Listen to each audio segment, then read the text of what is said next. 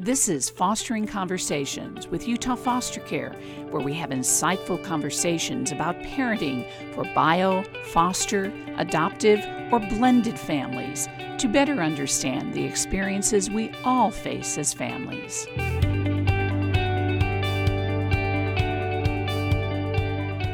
A warm welcome to everyone out there as we record this for the month where we celebrate love. And of course, that means February. I'm Deborah Lindner along with Liz Rivera. And Liz, we're not having a conversation about love today. We're talking about attachment, which is different and, in my mind, a little more important. Yeah, it's fascinating because I think the two of them do get uh, linked together quite often, and yet they each have their own distinct qualities, although often they do exist at the same time. In the context of foster care and children and parents, give me your definition of what is attachment. So, generally, when we talk about attachment um, in pre service, which is the initial training for foster parents, or in service, which is a deeper dive, we generally really focus on the idea of felt security and then emotional regulation and how the parents can help but with both of those things and give them hopefully very doable interventions that actually lead to uh, more secure attachments. And we talk about these things really almost from a lay perspective. We've, most trainers, Utah Foster Care, have done a lot of reading and going to conferences and stuff about attachment, but it's something that we, it's part of what we do. And so our guest today this is all he does. He just does attachment. That's his work. That's his life's work. And so we're really excited to have Dr. Lee Raby join us today. Some of you out there listening may recognize Dr. Raby's name. He was a presenter for us at our symposium that was done during the pandemic year. It was totally online. And Dr. Raby graciously joined us and he spent um, about an hour with us, really doing a deep dive into attachment. And he's graciously joined us again today. He's an associate professor at the University of Utah in the Department of Psychology. Welcome, Dr. Raby. Thank you very much. It's a pleasure to be with you today. So, we're going to just start off with the most simple question the question that Deborah asked me What is attachment? What are the basics of attachment? So, that elevator pitch.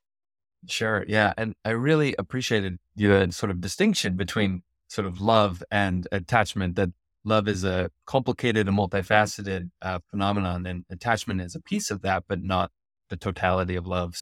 I think to understand attachment, we have to start with recognizing an, an obvious fact if anyone's ever been around young children, which is that they are dependent on the care of someone older in order to survive.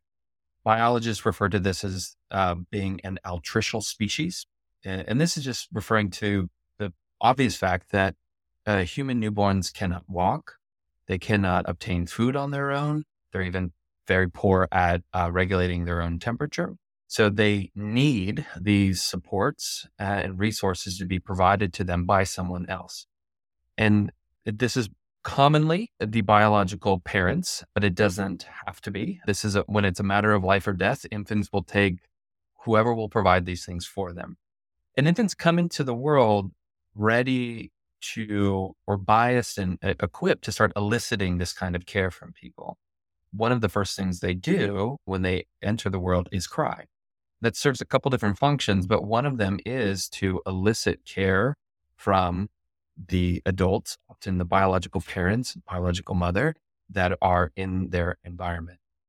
And we refer to this as the attachment system and these attachment signals. And they're trying to elicit care from people. Initially, all of these signals are indiscriminate. Newborns do not care if it's the biological mother father, nurse, uh, stranger in the hallway. It doesn't matter because, again, this is a matter of life or death. They're not going to be picky and choosy at that point. And then starting around like three to six months, and definitely around six to nine months, infants start to recognize oh, there seems to be a small number of people who tend to respond to these cues. When I cry out, when I'm signaling I need something, one, two, maybe three people tend to be the ones that are most commonly coming. And then children start to direct their cues to that person or those people.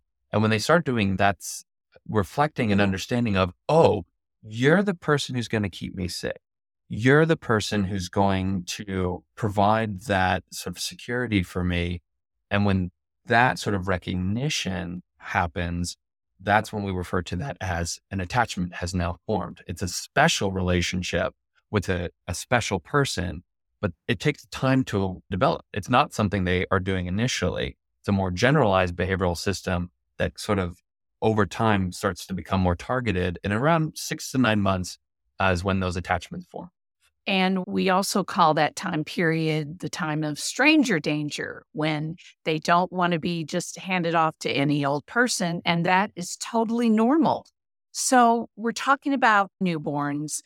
Tell us how this relates to a child in foster care who has gone through neglect and abuse, either as an infant or even as an older child, which is normally when they come into foster care. Yeah. So the first thing I think there is to recognize that these children did form attachments to their original caregivers. So children will form attachments even to caregivers who maltreat them and who neglect them or even abuse them and cause harm to them.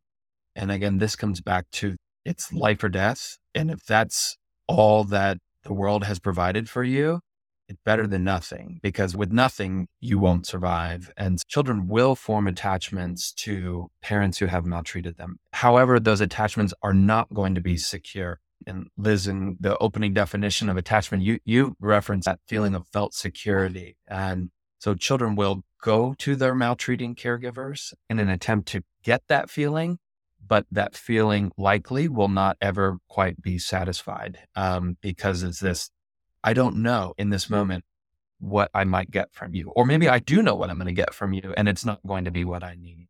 And so they often have formed insecure or in a particular form of insecure attachment is called a disorganized attachment in which children are not just not feeling secure, but they're actually feeling afraid in the relationship. And so the person who's supposed to be, they're supposed to be turning to for meeting and controlling and regulating feelings of fear is actually the source of the fear for them. And so that puts young children in a very unfortunate place. And how would this present itself in a home where a child has just come into and there's foster parents?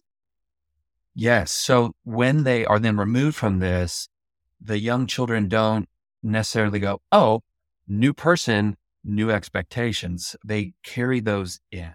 And one, uh, one of my mentors used to say, at a very basic level, children will expect that what will happen is what has already happened.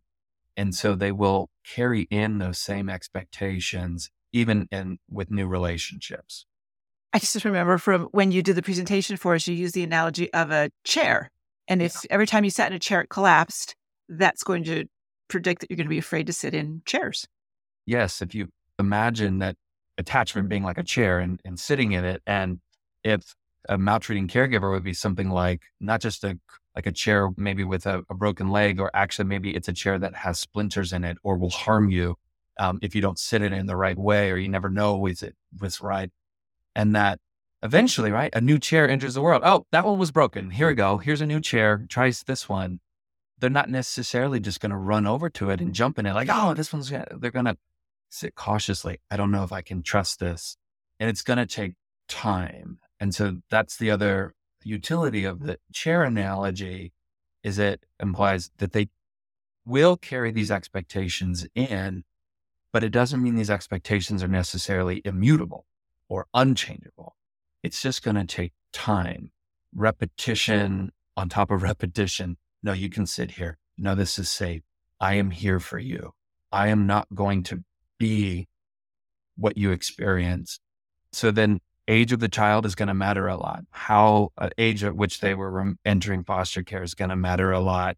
What were the experiences? So all of that, that nuance about exactly how long and how severe, how pervasive, how many caregivers was it? All of that is going to be influential in helping to understand how long is this going to take to unlearn and start to develop new kinds of attachments with the new foster parents. So I'm thinking about kids' behaviors and how many times I've thought my child is behaving poorly. He was adopted from India. And so there's definitely some trauma there. But help foster parents who may not be familiar with attachment. And this goes for both Liz and Dr. Raby. But what are some of the behaviors that kids demonstrate? I can speak to it from a sort of academic research perspective, what it is we look for in terms of signs of the attachment relationship not being as secure as it could. And I'd be really interested, Liz, also hear from on the ground perspective. In the labs, it's actually easier to maybe start with what are the signs of a secure attachment? And that would be that when they're distressed, and so this would be hurt, scared, sad, these feelings of, I'm basically, I don't know how I'm feeling right now about the world and my place in it, that their knee jerk response is, I'm going to go to my parent with this. I'm going to seek comfort and security and safety there. And I'm going to seek clarity and understanding. I mean, they don't always say this, depending again on the age of the child, but you can see something scary happens. And within a millisecond, they turn around and run towards the parent. And it's this I'm going to you for my protection. And to use sort of the jargon of academia, we, we refer to that as the safe haven function of attachment. This I'm seeking you as a haven, as as a den, as a place of safety. When that's achieved, and this is sometimes the, the paradox of secure attachment, that when that's actually achieved, the child doesn't just stay there forever. That they're like, okay, I'm good. I now want to go do other things. I want to go explore. I want to go play. I want to go build these blocks. I want to go play with friends, depending again on the age of the child. I, am going to go explore. I'm going to go learn. Um, and so then they leave the parent and they'll move out. So sometimes people will see a child that's constantly needing reassurance and think, oh, that's security. And so that's a sign of insecurity. That's a sign that this child is unwilling to move away from the parent because there's some feeling of, if I move away, if you're going to be there for me. And we've referred to that as the secure base function that you are now serving as a base, like a, if you're a hiker, like a base camp that allows the child then to go out and explore and learn because they know I can come back to you. So that's what security looks like. And so that can give you all the signs of the myriad of ways in which insecurity or uh, problematic forms of attachment might be apparent. Not seeking the parent when they're distressed or scared and going off and trying to manage it themselves. Going to the parent, but not accepting their care, fighting them, getting angry with them, not being inconsolable, even. And, and that is a very frustrating place to, for a parent to be in because I'm trying to comfort you, but yet you don't want it. And then I put you down and you're screaming at me or even running away from the parent, right? That the parent, that they think the parent is a source of fear is a, a place that not just that, not just that they don't feel comfortable going to them with their needs, but actually they're frightened by them. So those would be some of the most common ways that we might see an, an insecure attachment in, in children. And that's often what we talk about too. I'm, I'm, actually right in the middle of teaching a circle of security series. And so exactly that. It's that kid who's a, who can go out and that kid who can come back. And when we see um, any kind of disruption in that ability to seek care or to explore the world, that often indicates a less secure. And then often that disorganized shows up as that the fear of the caregiver and how they ma- might manage that fear, which sometimes can look like we always talk about in the terms of fight and flight, freeze, tend and befriend those different ways that may that fear may show up. One thing I want to talk about a little bit too is I almost want to rewind a little bit and talking about the child with a uh, insecure or even disorganized attachment. Um, one one thing we try to talk to parents about is that when we're talking about insecure or even disorganized attachments, they're still attachments. And disrupting those attachments is still a mm. big deal. So even though they may be going from something insecure to hopefully secure, we still want to recognize that that's going to be a loss, a trauma, even to, to disrupt that attachment, and why we focus so much on reunification, even getting a child back with a parent that maybe that's attachment isn't completely secure. Yeah, I, I appreciate you coming back to that because um, I in some of my comments I was implying, oh, children will form an attachment to their foster parents, and they do, but not on day one. Um, and so there actually is a period of where the child, after they've been removed from the home and placed into some kind of foster care situation in which they are attachment figureless. Um, the attachments that they had formed, even if disorganized, even if secure, they were their attachments. That was the place that they felt some level of security and safety in, even if it not maybe incomplete, but something that is now been removed from them. And there will be a period of confusion, mourning for the child as they start to grieve the the loss of that. And this is especially salient for very young children where you can't have conversations with them or oh you're going there's going to be some visitation you're going to see them next week or something right when we're talking very young children they don't understand what's happening all they know is I've been removed from everything I've known from, you know, my whole life. I'm being placed in a new thing. I don't know what this is. I don't know if I'm safe here. And, and that can put the child in a very confusing place. Now, children do tend to form attachments to these alternate caregivers, um, foster parents, etc., within a few months.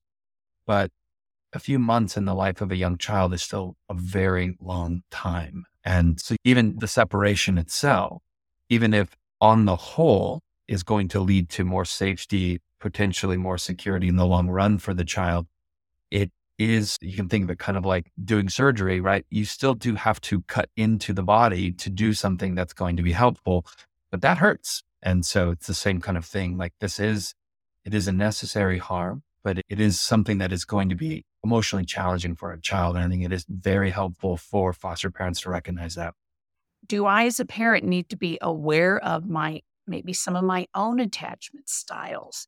For instance, if I came from a family where, oh, we gave hugs, we were very touchy, but some children resist being hugged. They've just never had that and they don't know how to handle it. And maybe you, as a parent, sit next to them. What is that called, Liz? When you're sitting close, but you're not maybe touching them? Like being parallel. Yes. We- yes, absolutely. So the idea that parents themselves are carrying in their own expectations, uh, hopes for their child. That's the case among biologically intact families that we all carry in. This is what it was like for me when I was a kid and either want to simulate that or correct that. And we try to create that environment with your child you know, I have two children, and so they're very different in terms of what their attachment needs are and how they want those met. And all the more, right, when we're talking about a foster care situation where this child has had experiences that were outside your control. And sometimes you don't even know the totality of what those were. And yes, being aware, not just of what the things we've been talking about of what's going on with the child, psychologically, emotionally, as they're going through this process of transitioning into a foster care and forming new relationships, but also being aware of what are my hopes and what are my expectations and what do I think is normal and healthy?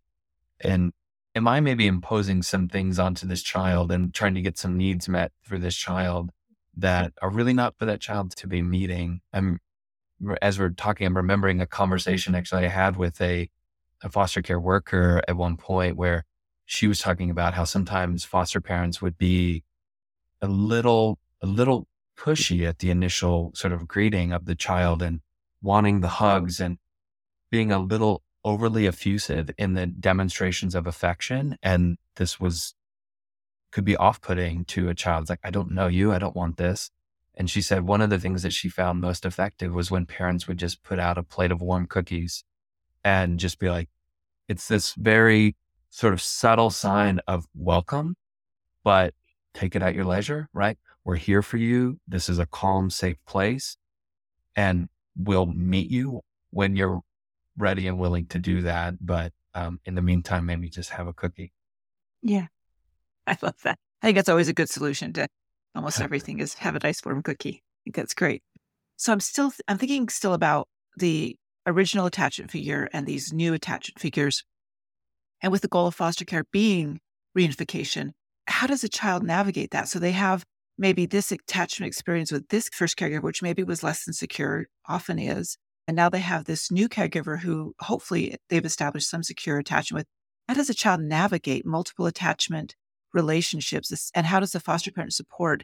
Like that's what foster parents talk about that being very heartbreaking is seeing this child who's securely attached to them have to almost break that attachment to try to reattach to their first caregiver. Seems like a lot to ask of kids. It is. Yeah, it, it is. So, to answer your question, I have to extrapolate beyond a lot of the data we have. And that's because as researchers, we have tended to focus mostly on single attachments, or if we have looked at multiple attachments, it tends to be within two parent, biologically intact families. So, one with mom, one with dad. And although children do form distinct attachments, even in those settings, mom and dad tend to parent similarly, and therefore they tend to have similar attachments. It's not nearly as stark of a contrast as what you're pointing out. So I want to be clear, and this is just my bias as an academic, that I'm going beyond available data here and a little bit of I'm going to pull some of the threads of data we do have to try and, I think, fill in the gaps and speak to what you're talking about. But you're absolutely right. So children will form multiple attachments. They initially start with one, maybe two, but they will start to form networks of attachments. This is true even in outside of foster care. And so within foster care, they'll do that too. And they'll have here's the expectations I have of figure one, and here's the expectations I have of figure two.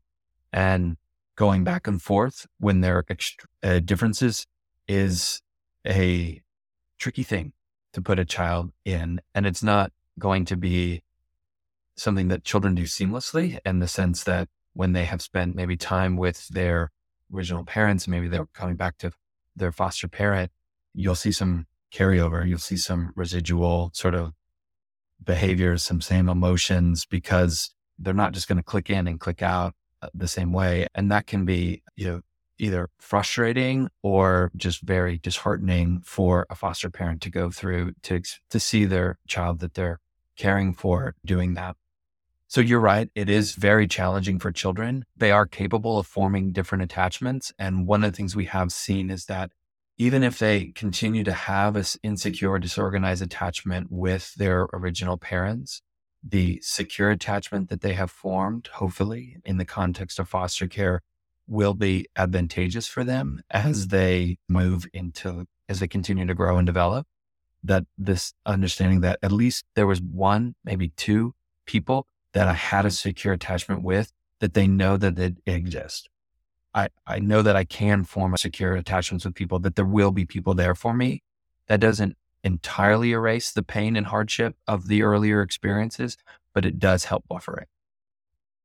Wonderful.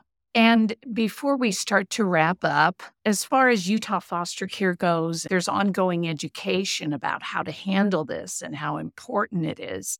So, what are some resources that are available to foster parents? So, we do some in service classes, TBRI, which a lot of our foster parents have been through. Circle Security is one that, that I personally adore. We are also starting a new series called the Teen Core Series, which is going to be focused more on teens and attachment challenges and those kinds of things with older kids. Because I think sometimes we talk a lot about little kids because that's where it's really obvious but how to establish those kind of relationships with teens. But I'd love to hear from you, Dr. Raby. You're talking right now directly to foster parents. What are the most important things that you would encourage them to focus on? I think to be really explicit about some of the things we've been dancing around is just the importance of consistently and appropriately meeting the child's attachment needs and being willing and able to be a source of security and safety for them and seeing sometimes beneath the difficult, challenging behaviors to like, what's the emotion underneath that is you're scared. And the way you're enacting that is you're throwing a tantrum. And I'm going to sit with you through this because what I want you to know is that you can feel this with me. I'm not going to let you punch me in the face. I'm not going to let you put a hole in the wall, but I'm still with you. I'm still going to meet those needs. And with that, of just being aware of that, there's a natural tendency to respond in kind. And so we were talking about how children, if they've formed a attachment, they may not go to a parent with their needs, or when they do, they tend to fight it. And there's a tendency to respond in kind of that's, oh, the child doesn't seem that distressed. They they just go to their room. That seems what they need. And inadvertently, we may be perpetuating, you can't come to me. And now that it's a fine balance, because I, I was also saying you can go too far and be overly pushy with them when they're not ready. And so it it is a trial and error. I'm going to step forward, see how this goes. But um, not allowing the child to just continue to behave like in these insecure ways without there at least being the, I just want you to know that I'm not going to continue to behave in a way or, or respond in a way that's reinforcing of that or uh, perpetuating it, that I am going to be willing to be sensitive and meet those needs if you're feeling comfortable to bring them to me. Very good advice. Thank you. Thank you both. Dr. Lee Raby from the University of Utah Psychology, who is an expert in research on attachment, and Liz Rivera, our Director of Education for Utah Foster Care, who I would say in a different way is an expert on attachment, like all of our educators are at Utah Foster Care. And if you're a foster parent or thinking about being a foster parent, once again, we at Utah Foster Care, we're there to support you. There are ongoing classes that Liz and her staff offer. I also want to thank our producer, Marshall Shear Davis, behind the scenes, but always there to support us. Remember, you don't need to know everything to become a foster parent. You just need to be willing to learn, like we have today. For details on foster parenting and so many other ways you can get involved, I recommend you go to utahfostercare.org. I'm Deborah Lindner. This has been Fostering Conversations with Utah Foster Care. Thank you for joining us. For more information, go to utahfostercare.org. We'll see you next time.